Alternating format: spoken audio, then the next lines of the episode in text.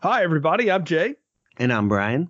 We're popping in here with a very special announcement. For the month of March, we are releasing five new episodes, and we need your help. That's right. If you listen to Film Strip Podcast on Apple Podcasts, Castbox, Google Podcasts, or Stitcher, we need you to leave us a written review for the show. These help the show reach a bigger audience, and that is what we want to do expand the reach. Even if you listen on another platform, you can still write a review on Apple Podcasts. So, as a gift back to you for this, for every five star written review we receive, we're opening up the suggestion box to you all. That's right. At the end of your review, leave a comment with a movie you want us to review. Only caveat is it has to be something we haven't already reviewed. For a list, check out the archives. So at the end of March, we'll gather all the suggestions and we'll pull a winner out of the hat and review that movie in one of the coming summer months when we're usually doing our bi weekly release. We'll do a special bonus show. We know we need the reviews to help expand the show's reach, and we figured since we were asking for this, least we could do is take a suggestion from one of you for our future show. And so once again, leave us a five star written review on Apple, Castbox, Google, or Stitcher sometime in the month of March. Suggest a movie you want us to review, and at the end of March, we'll pull the suggestions and select a bonus review from you, our fabulous audience. Now, on with the show.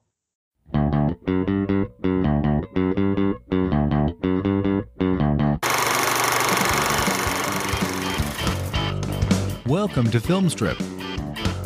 These podcasts are spoiler filled as we discuss the plots, characters, and themes of the films in review. All content used or discussed in these podcast episodes is the property of the respective owners and used under the Fair Use Act, Section 504, C2, Title 17. Welcome to Film Strip. I'm Jay. And I'm Ron. And this is our review of Horse Feathers, starring Groucho, Chico, Harpo, and Zeppo Marx, Thelma Todd, and David Landau. Directed by Norman McLeod, released in 1932 by Paramount Pictures. So we are at the end of our Marx Madness, Marx Brothers retrospective here, Ron, and we've gone all the way back to 1932 now, and a movie that is considered in all forms of cinephiledom an absolute classic. Yes, that uh, that goes without saying. In fact, I believe that uh, a certain scene in this movie that we will talk about later was ESPN's was on the ESPN top ten uh, funniest sports scenes in movies. Yes, it was. Yes, we will talk about that. In fact, that was the scene I knew from this movie, having of course never seen it, but I had seen that in that ESPN list back when they were, you know, real want to put that kind of programming on. And I imagine now you're going to get a lot more of that in the next few months with the way things are going around the world. So uh, maybe it'll come back up and we can talk about it. But it's definitely apropos. But again, like I said, no no reference for this one other than just sort of in broad strokes what it was about. And I have a lot of thoughts about it, man. As someone who spent 20 years now working in the field of higher education, I am blown away at how this 90 year old movie really has nailed much of the politics that still exists today. Yeah, one of the the best things about rewatching these Marx Brothers movies is just how not necessarily timeless because there's a lot of stuff that's of the time, but they're also pretty wildly to me anyway. They're pretty wildly ahead of their time and things like higher education and politics particularly don't necessarily change all that much. Yeah. You know to steal the uh, to steal a quote from richard nixon on futurama computers might be twice as fast as they were in 1978 but uh, the average voter is as drunk and stupid as ever. I you know i also think uh, time is a flat circle you know and and i believe very firmly in that. But it is neat to see things that still resonate with a movie that again was made in 1932 and made with a completely different set of sensibilities. And I mean, I you know, I'm a big sports fan, so uh, to my fellow sports fans that might be listening to this show, I got to tell you, like, if you have a real axe to grind with the way the NCAA uh, sort of selectively chooses to enforce its bylaws and stuff when it comes to college football, you need to watch this because that has been time immemorial, and this is proof of it in so many ways. I mean, this is not that far off from uh, several college sports point shaving scandals and general point shaving scandals in general. So not necessarily point shaving is going on, but there, there's definitely gamblers attempting to influence the outcome of the game. uh, which is a problem that is, you know, still current throughout pretty much all levels of sports. Well, I was just thinking of uh, Tim Donaghy Oh yeah, that yeah, the real life stuff too. Yeah, you're right. I'm thinking of all the movies. I'm thinking of like Blue Chips, you know, Nick Nolte yelling at that kid while listening to Jimi Hendrix albums or whatever. Uh, yeah, uh, I, because I rewatched that recently, so I, I had it in the front of my brain as I watched this, and I thought, oh, holy cow, yeah, all this is still very much there. Or the yeah. guys that ran the McDonald's. Oh yeah.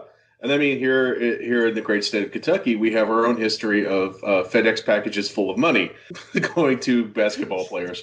I can't imagine why that would be the case. But yes, uh, it's definitely timely. Uh, but I do think it's neat to note of the time period of where the Marx brothers are. This is the earliest of their Paramount days, right? Like this is them just starting their film career. Oh, they've been in a few things before, but this is their their this is the first of their or one of the first of their golden era. Uh, I think the one I keep kept confusing it with all, all throughout the week of preparation for this, Animal Crackers is is the first of their golden era films, but uh, this uh, this one remains one of their most popular ones for for obvious reasons. I think because yeah, like, I mean, like you said, yeah, it's a very t- it's very it holds up a mirror to academia and the politics therein that is surprisingly still relevant now. Yeah, it, it really does. And it shows light on a number of different issues. And it's also notable for a few specific scenes and things that we'll talk about as we get into it. But I, you know, I can't imagine, again, there's a lot of people that probably haven't seen this one, Ron. So do tell us what Horse Feathers is all about. All right, Jay, I sure will. Huxley College is a great institution of higher learning, but a terrible football program. Think Vanderbilt, but more hapless. When Professor Quincy Adams Wagstaff, Groucho, takes over as dean, his first order of business is to improve the football team and win Wagstaff's first game since 1888 with a little help from his son Frank, Zeppo. Frank clues his father in on a couple of ringers who hang out at the local speakeasy, and after getting the address, Quincy heads off to hire the two goons. After some shenanigans with the guy watching the door, Baravelli, that's Chico, he recruits bootlegger Baravelli and dog catcher slash bootlegger Pinky, Harpo, to join his football team thinking that they're the two big superstars who are going to help Huxley win the rivalry game with Darwin. Meanwhile, a shady gambler named Jennings, David Landau, is conspiring with the college widow Connie, Thelma Todd, to seduce Frank, Quincy, or anyone else and get the plans for Huxley's football team. After some romantic shenanigans and several music performances, Wagstaff gets Pinky and Baravelli to go and kidnap the two ringers, or at least try to tables get turned and they end up getting locked away by the ringers and have to saw their way literally out of a boarding house and end up rushing to the game just in time to make it for the last quarter. Though, let's be honest, even if Darwin knew every play Huxley was going to run before they ran it, once the four Marx brothers hit the field, it's every man for himself. Hijinks ensue, the hidden ball trick is run to perfection, Pinky bites a guy's finger like a hot dog, and eventually, thanks to a borrowed garbage cart being ridden like the USC chariot through the field, Huxley wins the big game, Jennings loses all his money, and the four Marx brothers make out like heroes as credits roll. That's an excellent plot summary to get us through what is a really a two gag show. Like honestly, it's Groucho uh, completely sending up higher education and talking about Zeppo as if he's you know so much years older than him, and he's his you know disappointing son, and him being kind of lecherous. That's all one subplot, and then we have um, uh, Harpo and Chico uh, running absolutely roughshod uh, through the rest of the sets, um, Bugs Bunny style, saw- sawing through the floors, and I know Bugs stole it from them, so whatever whatever. And then uh, the most hilarious football stuff. I was surprised how much football there was. Like at one point, I thought, oh, that's just going to be like some stock footage. And then they put them on the field, and we're getting plays. And Chico is talking so much trash. I'm thinking back to the program and the big middle linebacker that was always talking about what he was going to do to the running back's mother. You know, I'm like, wow. You know, I mean, it started back in the 30s, so I guess that was. uh that was how it goes back then. Yeah, everything's got to start somewhere. And I imagine trash talking is a tradition as old as sports. Right? Yeah, you can imagine the Greco-Romans uh, talking talking major trash before they you know ran laps around each other or whatever they did. I don't know. I didn't I didn't study that part of history well. But point being, we, we have we have hilarity here uh, right out of the start. And what I love is that they the dean's entire purpose is to make sure the football program doesn't suck instead of like the other way around. that, that, you know, And but but I, I wanted to ask you something because I noticed something about the Groucho appearance in this movie that I hadn't noticed before. He he has started a couple of these movies with his back to the camera, but this is the first time I've seen him applying or what appears to be applying that uh, painted on mustache thing. And is that was that like part of his gag on stage, and that they just brought it to the screen, or what? That I'm not sure of, but that is a pretty uh, that's a pretty funny bit. Most of these things started as stage shows, so I could definitely see that being uh, Groucho's big introduction on stage it, it definitely he definitely makes an instant uh, an instant impression with, that crazy mustache.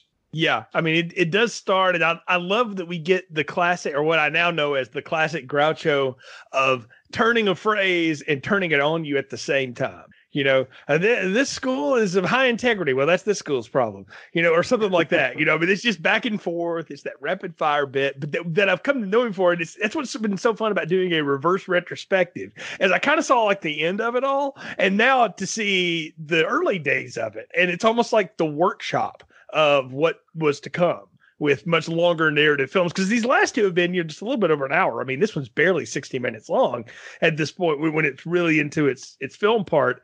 And I'm surprised how well that, that he keeps that going and keeps that energy up. And it's it's actually pretty remarkable how energetic the whole movie is, considering um, Chico uh, a really bad car accident and filmed this with multiple broken ribs and a shattered knee Wow. And as much yeah. as he's up and down during the movie, that is amazing. They had to, uh, this is one of the few times they actually used a body double uh, for some of the football scenes.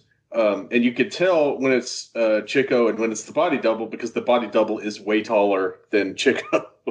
Okay, I was going to ask you that. Did somebody steal his hat at some point in the football scenes? But now that explains it. Okay, that, that yeah, no, sense. that's that's his uh, his stunt double who is who towers over the rest of the Marx Brothers. I guess they couldn't find a short enough guy. Yeah, well, now let me ask you, and probably let's be honest, like audiences in 1932 are not discerning that uh, like we are, you know, because again, to rewatch it was another nickel, you know, at the theater, and I don't know if everybody remembered 1932. It, uh, that wasn't exactly, you know, what people did. So, you know, it's uh, uh, so I, I don't know uh, what that was like, but it's honestly just interesting to think about um, that they didn't care about like continuity. Be damned, you know who cares? Because nobody nobody really notices until you just run it back a couple. Yeah, and even if you do notice, it kind of fits in with uh, Groucho's mustache, and that's yeah, right. Aesthetic. Yeah, it's just this uh, ultimate level of fakery anyway, which is a great metaphor for the whole thing about college and sports anyway. Is that I don't know what does this really mean? I don't know. You know, so I mean that's what it's all about. I do love that Groucho is playing the father to Zeppo here, and I wanted to ask you, like, what are their age differences? They're not that significant. Weirdly, uh, Zeppo is 11 years younger than Groucho. Still, though, that's not enough to be his adult son. no, no, that's that's a, that's a, that's a lot. Yeah. uh, but I'm watching this, and I want to tell you, I've done this in every every uh, I've done this in every episode, and I just couldn't help myself but do it again. But I thought about, okay, what's my more modern, or at least my idea of growing up modern uh, correlation to that. And I thought about what I consider to be a classic comedy of the 80s, Back to School, and Rodney Dangerfield and Keith Gordon, um, who I think Keith Gordon is it was a good bit you know younger than Rodney, but almost to the point that it's like Rodney Dangerfield has a kid that young, you know, so it's almost the reverse of this. But I thought I thought about that because a lot of Rodney Dangerfield I do feel comes from Marx Brothers sensibilities. Like if the Marx Brothers had really been able to do what they wanted to do, they probably would have sounded a lot like what we know Rodney Dangerfield stand up sounded like. Yeah, they definitely would have because every movie, uh, every movie that the Marx Brothers made has several. Every movie has at least several jokes that didn't make it past the censors, including this one. And this one is a pre-code movie, so they're able to push it a little bit further than they normally would, or that they would have a few years later after the Hays Act.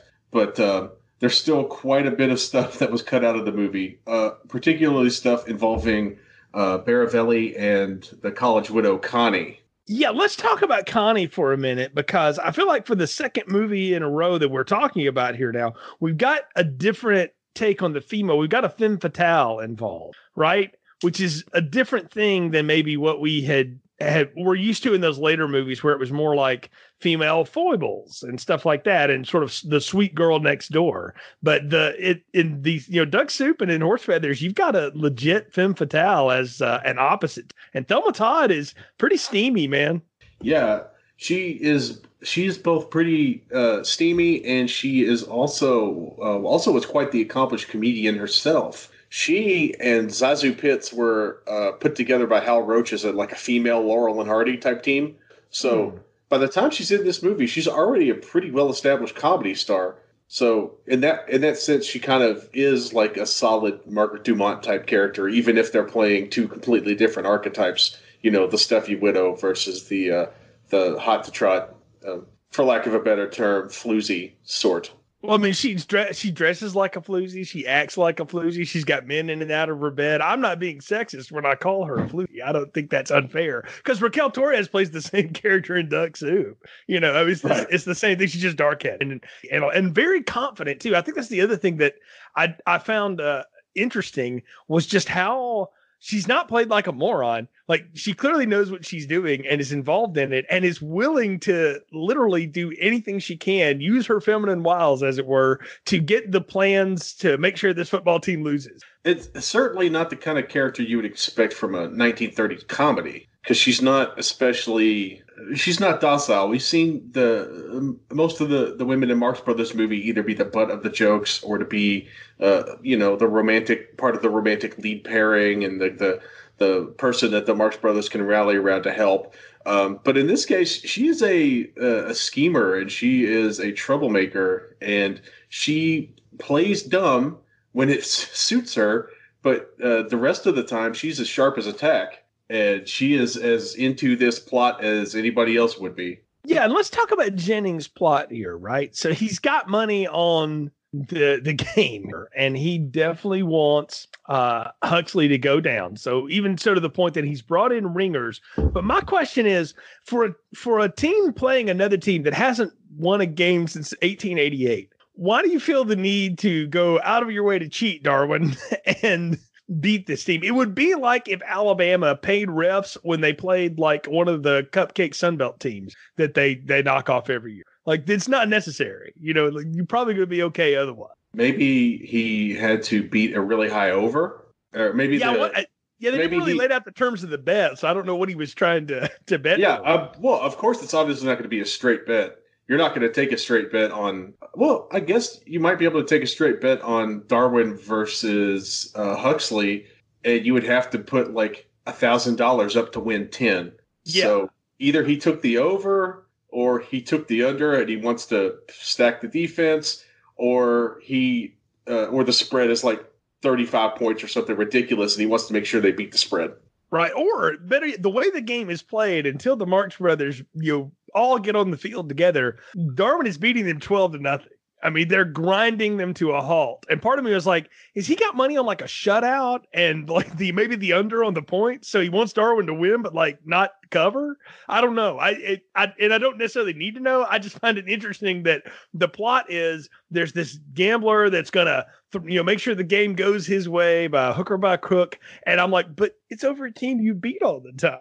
I just find that hilarious. Which I think is part of the joke is that well, cheating happens even when you don't think it should because that's what cheaters do. It's like the Darren McGavin character in The Natural that's telling Robert Redford, like, uh, you know, I once uh, bet, you know, a lot of money on three pitch balls. The guy beat me on it, but I got him on the other side, which means I hired Barbara Hershey to shoot you in a hotel later. But a spoiler alert, by the way. But I mean, really, uh, I, I felt like I was watching that again because it's from the same, it's the same time period, obviously, that was made in the 80s. But it felt the same and it felt true that that character obviously comes from some of this stuff. And honestly, it's the games where a lot of the games where you see point shaving and, and, those sort of gambling type shenanigans going on is when it's a heavily favored team playing Little Sisters of the Poor, and they they want to they know they can win, but they just have to win by less than thirty.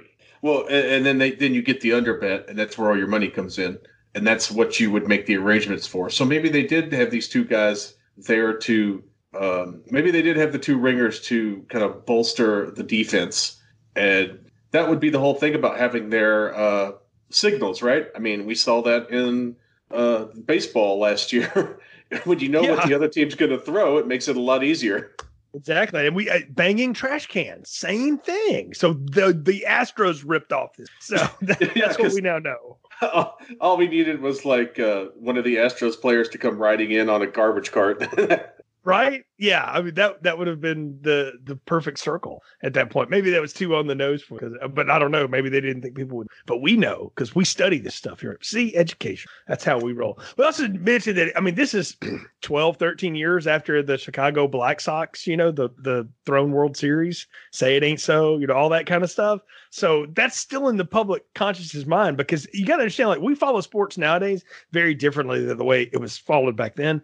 There wasn't this round the clock coverage and stuff. It was you read a newspaper and then you maybe got a news story the next day, right? But people just consumed it you know, from the print. And baseball writers have the most power over of any set of journalists on a sport, maybe next to like boxing. But or professional wrestling, which isn't really a sport. But anyway, they they have a ton of power in the the way that the story is shaped, even to this day. But back in the 1930s, man, they, they were how the story was shaped. So you could get why the sensibility would carry over. People that would still be fresh in people's mind when they were making this movie and doing this send up. What I want to know is why the send up on higher education and sort of the stuffiness and the you get the two associate deans or whatever going like we we've done these jobs for a number of years we just haven't been paid yet you know or whatever but we'll keep doing them because it's safety or whatever. That's a great question and i'm not i'm not sure what was going on in the country at that time to uh, have people react so uh, uh, so much towards academia.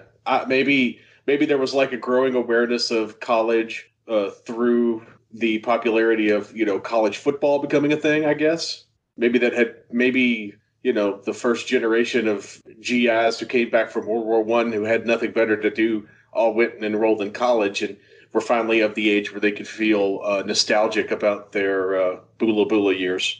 I mean, maybe it was. You know, it was also the, the Great Depression. People go to college, and it seems like, oh, these you know people sit up in their stuffy ivory towers, and they don't really contribute anything to society. I mean, people say this today about college and the college environment, right? So it's mm-hmm. it's different. So it, I just think it's funny the way that all the humor is about how superficial all of the experience really is, but how when you say it in a stern voice and with a you know broad chest and you have a robo and all of a sudden you're some sort of expert, and to no better be examined than the classroom scene where Harpo Chico and and and Groucho go to absolute hell on this poor biology professor or whatever he is doing. Like it, I mean, we've got everything in that. There's all kinds of gaps. yeah that movie is uh, just chock full of stuff, and it's pretty it's pretty great. Um, yeah, uh, if it's not for um, when it's not Harpo and Chico, then Groucho comes in and also joins in running the guy ragged. And I have to say, this is some of this movie contains some of the most savage Groucho one-liners of any of the Marx Brothers movies. Like he is just letting people have it with both barrels. It's amazing. Yeah, he is throwing daggers in this one, man. I was like, Groucho, don't hurt him. I mean, come on. I mean, no, he is really savage. And I think that's part of what happens because you have Chico doing like the Italiano accent. Uh, which we saw in Duck Soup, which had been dropped for Day at the Races and Night at the Opera that we saw. But he's doing that and he's playing that up heavy, heavy, heavy.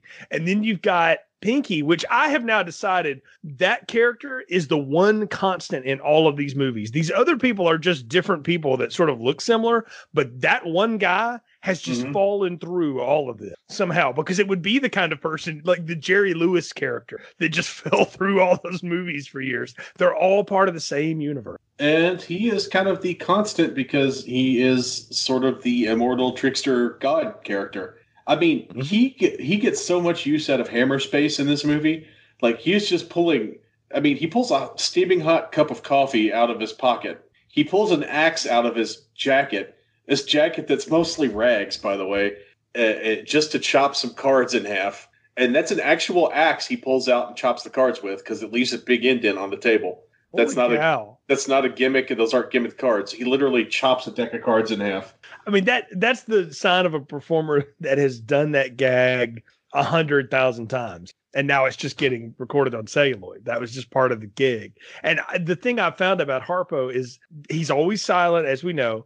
Um, it, he gets a great musical moment. That was the thing that was kind of missing from Duck Soup is there really wasn't a musical moment, but really all three of the guys get a, a, big musical number. This we'll talk about Groucho's in a sec, but we get him playing his harp. He, you pulled out the hot cup of coffee. I, when I saw him do that, I had to wind it back and go, how did how did he pull that off? Because it's real coffee. Like that's a real thing. And I'm like, how did you do that? And you can see him kind of just going to take a little sidestep. Please don't let that spill. That's going to hurt. You know, and and hand it to the you know the extra like help a fella out. Here you go. You know, and okay, I got some coffee. Goodbye. Uh, but him as the dog catcher is sort of the proto version of making that poor peanut vendor you know go insane in the in duck soup. when he lures the cop into, I don't even know if it, you would count it as luring the cop or if the cop just gets in there and he takes advantage of the situation when he locks the cop up in the uh, dog catching wagon. Yes, yes, exactly. He is. I think you've nailed it. He is Loki. He is a total prankster, constantly pulling the strings and and just pulling the pins on the grenades. You know, that's what he's there to do. I mean, down from that to at the end, he's eating the hot dogs as he's running down the field with the hidden ball, and he, you know, he puts the, the bun around the one dude's finger and bites it. He really bites it off. You know, I mean, they run that gag as far as they can with. It. Um, and I I thought Harpo had great moments, and he does get the great. You know, he's, he's throwing rocks up to Thelma Todd. There's like an undercurrent here because we didn't talk about it in the plot summary. At the end, I think all four of them marry her, which we're going to talk about in a minute you know, when we get there. yeah. But they all like swoon her at one time or another, and his way of doing it is playing that harp again. So we get like a four or five minute harp interlude here from uh, from good old Harpo, and it's good. I mean, it's it's classic Harpo. Yeah, it's it's really good, and uh, I was pleasantly surprised by Thelma Todd's uh, singing voice too. Not terrible. Yeah. Uh, yeah. Just you know, but but uh, Chico, Chico coldly dismissing her and telling her, "Maybe you watch it, I'll sing." Just, exactly right. I, I love that. I loved it because then he launched into that piano bit, and I realized something that I had not talked about in these previous shows. I don't know if I can prove it, but I'm going to go dig it up on Google when we're done talking here. I think Jerry Lee Lewis was a big Marx Brothers fan. He had to be because he bangs a piano the same way Chico does. If you watch it, and I mean, the way he plays and the way his big fingers just sort of, they look like they're just slapping the keys, but it's just making this beautiful sound. It's, it's fantastic to watch. It's one of the, I think it's my favorite piano scene of all the ones I've seen him do now. And Jerry Lee Lewis, and I haven't noticed this before now, he does the finger guns too. Yeah. Because he's, because he's the killer. Exactly. Right. And not, so and I, not just of two of his wives. Well, let's not talk about that. So save that for uh, Disgraceland. Did he kill? Did he kill two of his wives? I didn't know that. So yeah, uh, he he did. Oh, I hadn't heard. no one's arrested him for it, but uh, you know, oh. it, it, it, all the evidence seems to suggest that. And if you believe the dude from Disgraceland, that is a thing that happened. Oh wow! I'll have to go and try that because I was not aware. So um, I just knew about the the teenage cousin. And he tried to and he tried to kill Elvis. I did know that. So, but uh, yeah, that was kind of obvious. I mean, look, you know, Kurt Russell plays you in a biopic, Elvis, of the many people that have played him. You know, that's that's a level of cool that few can attain.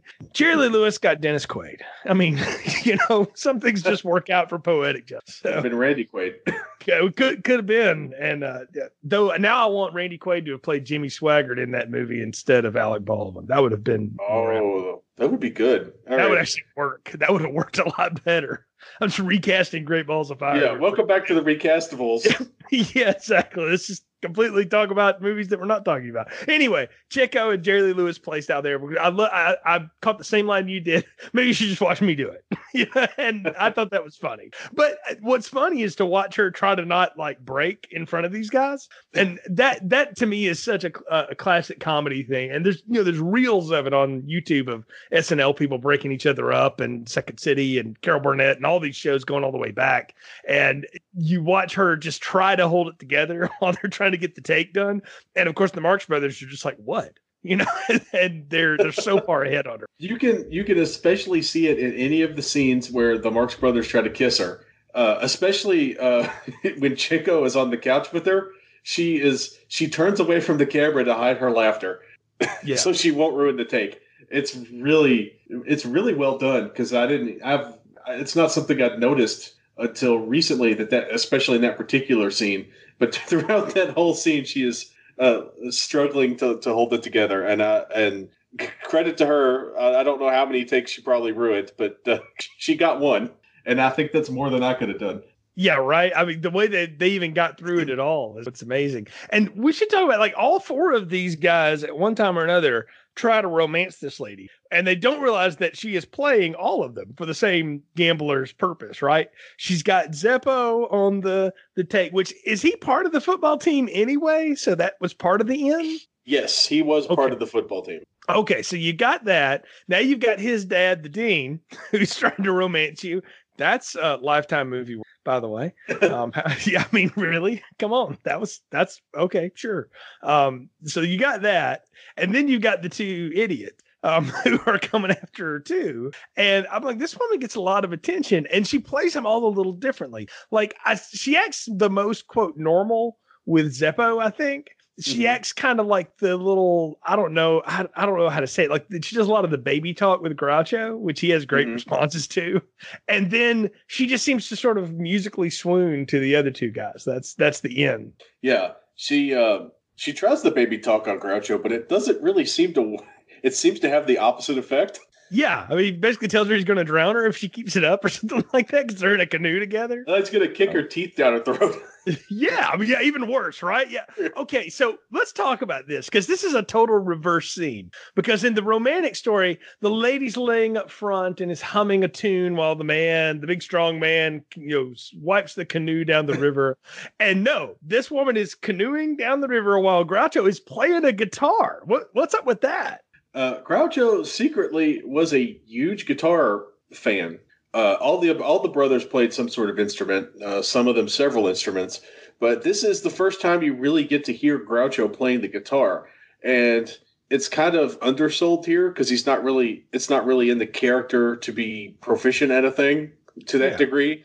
But uh, he was actually a pretty accomplished classical guitar player and a huge guitar fan.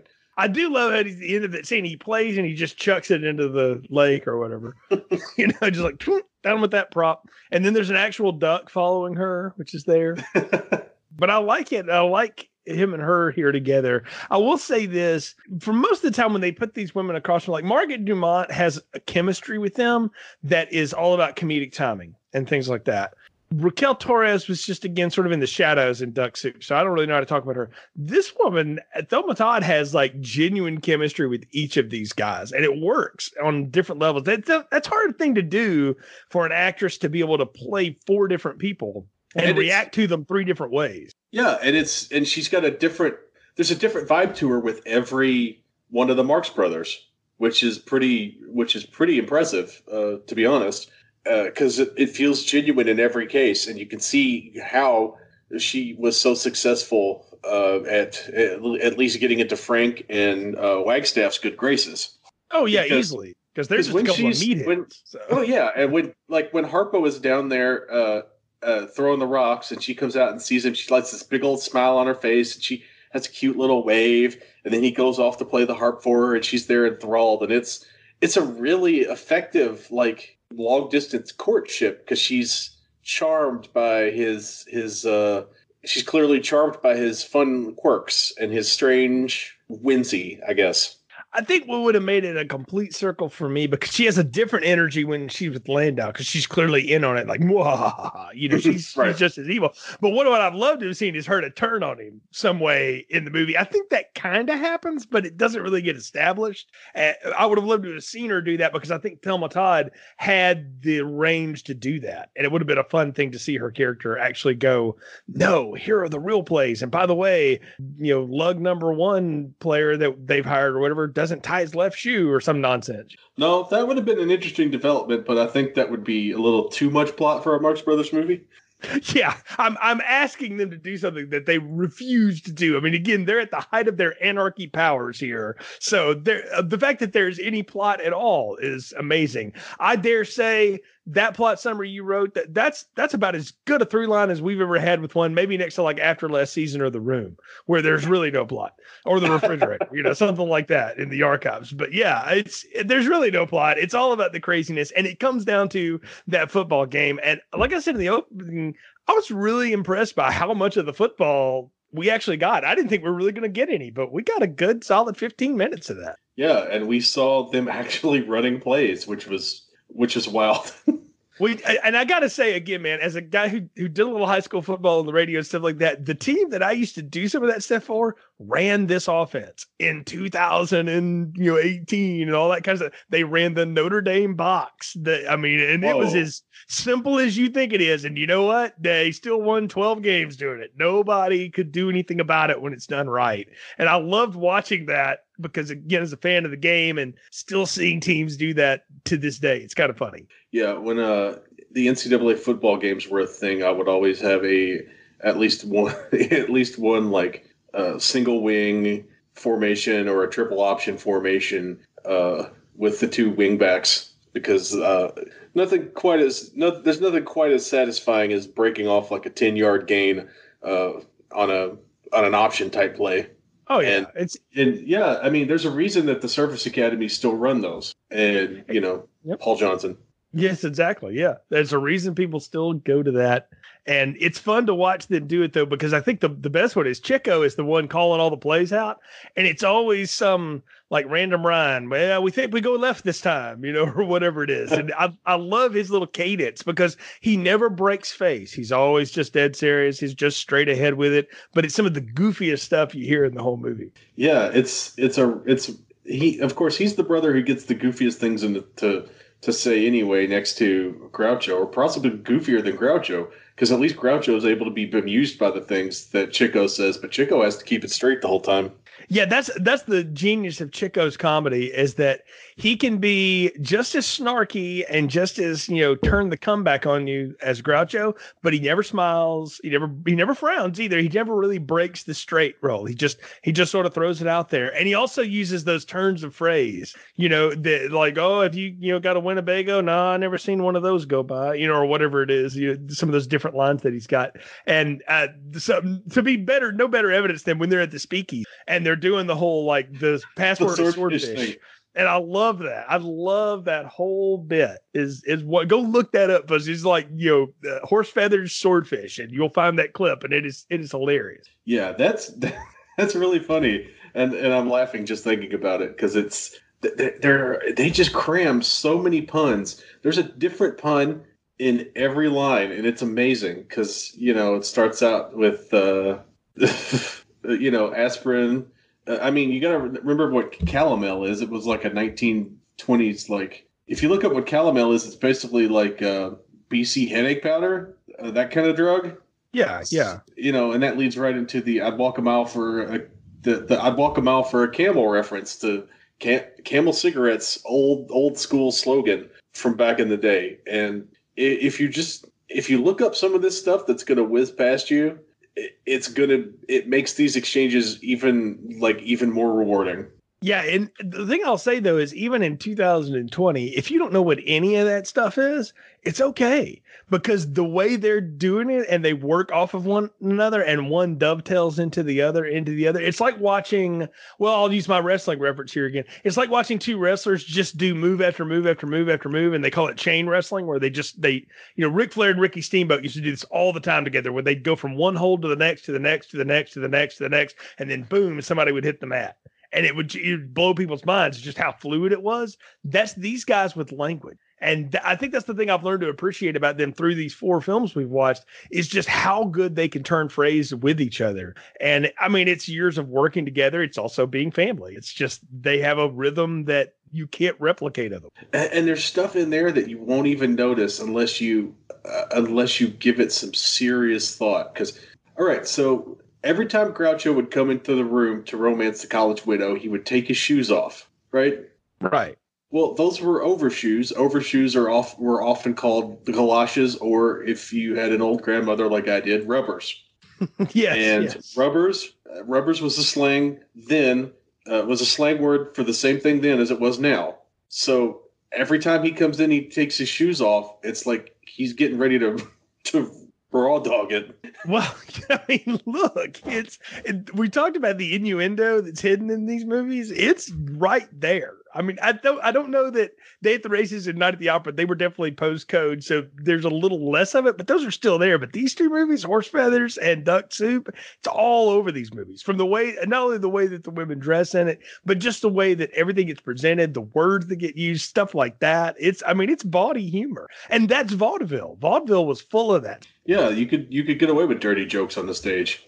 Yeah, I mean, really, that was what it was all about. The the game though is so amazing. You got Groucho smoking a cigar in between like tackles, which is great, and all this stuff. And then you get the great hidden ball trick where they they take the the carriage, the garbage wagon, mm. down the field, and like I love how they get scores for every ball they pull out and just lay on the field. I'm like, dang, Tom Brady shouldn't have done deflate gate. He should have gone for that.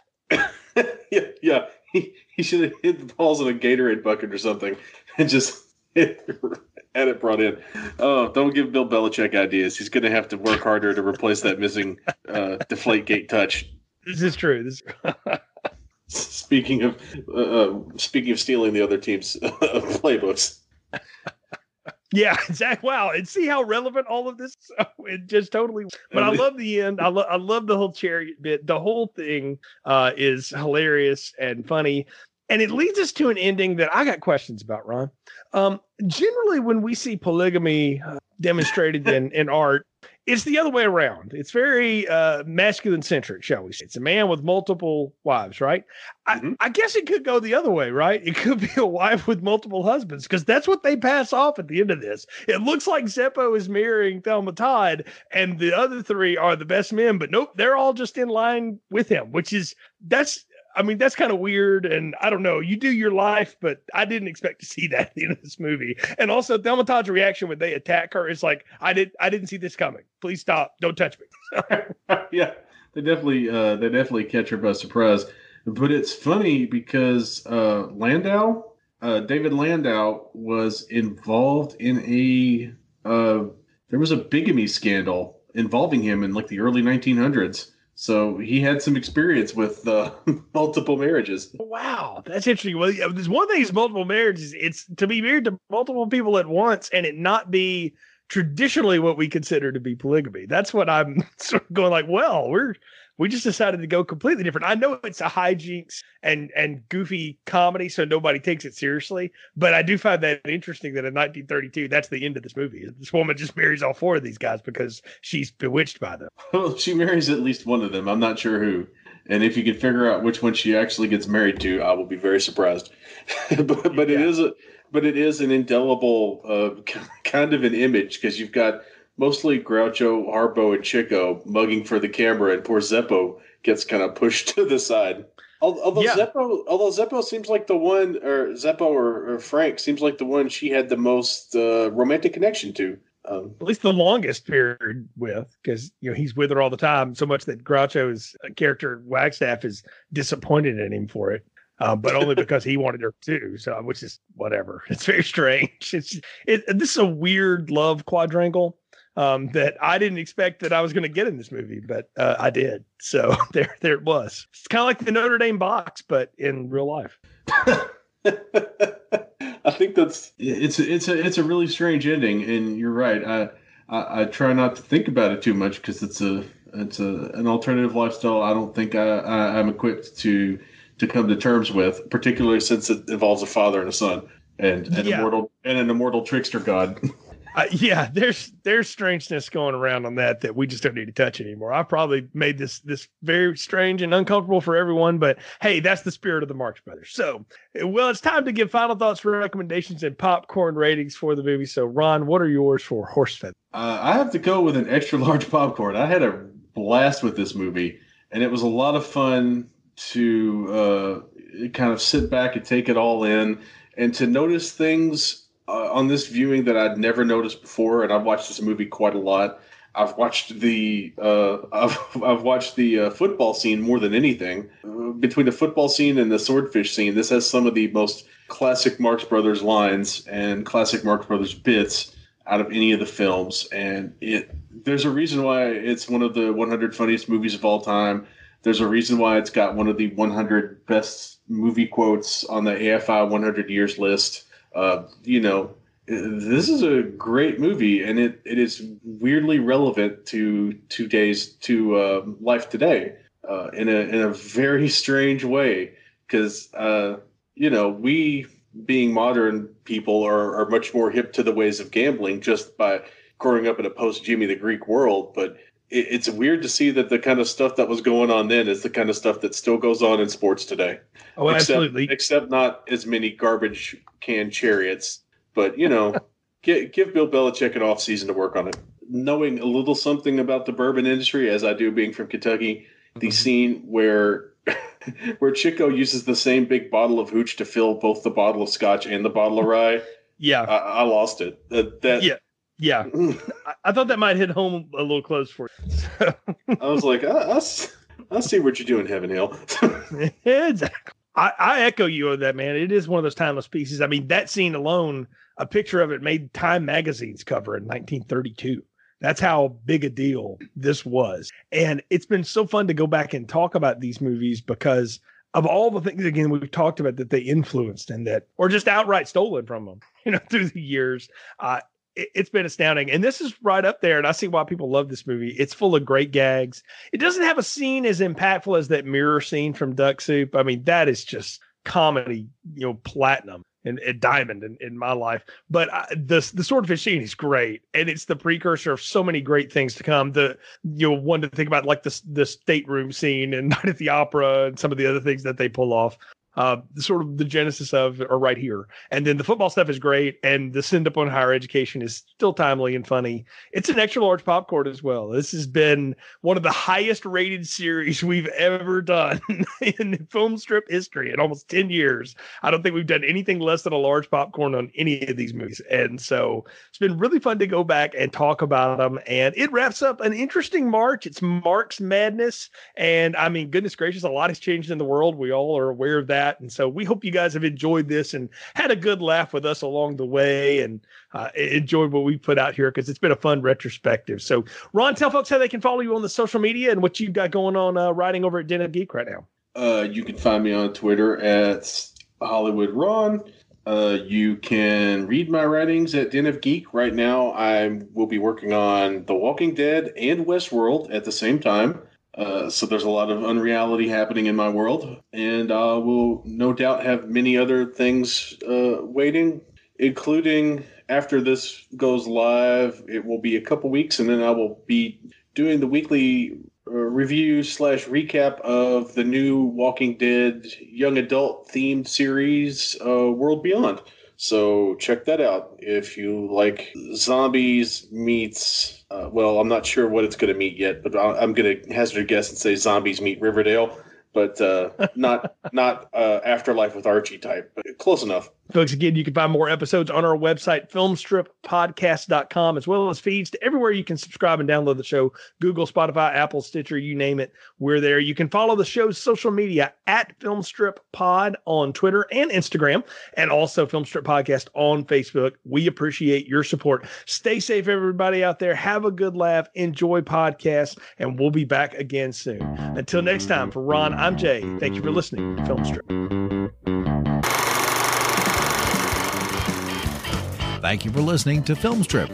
You can find more episodes on our website, filmstrippodcast.com. The Filmstrip theme music is produced and performed by Frozen Lake 121. All content used or discussed in these podcast episodes is the property of the respective owners and used under the Fair Use Act, Section 504, C2, Title 17.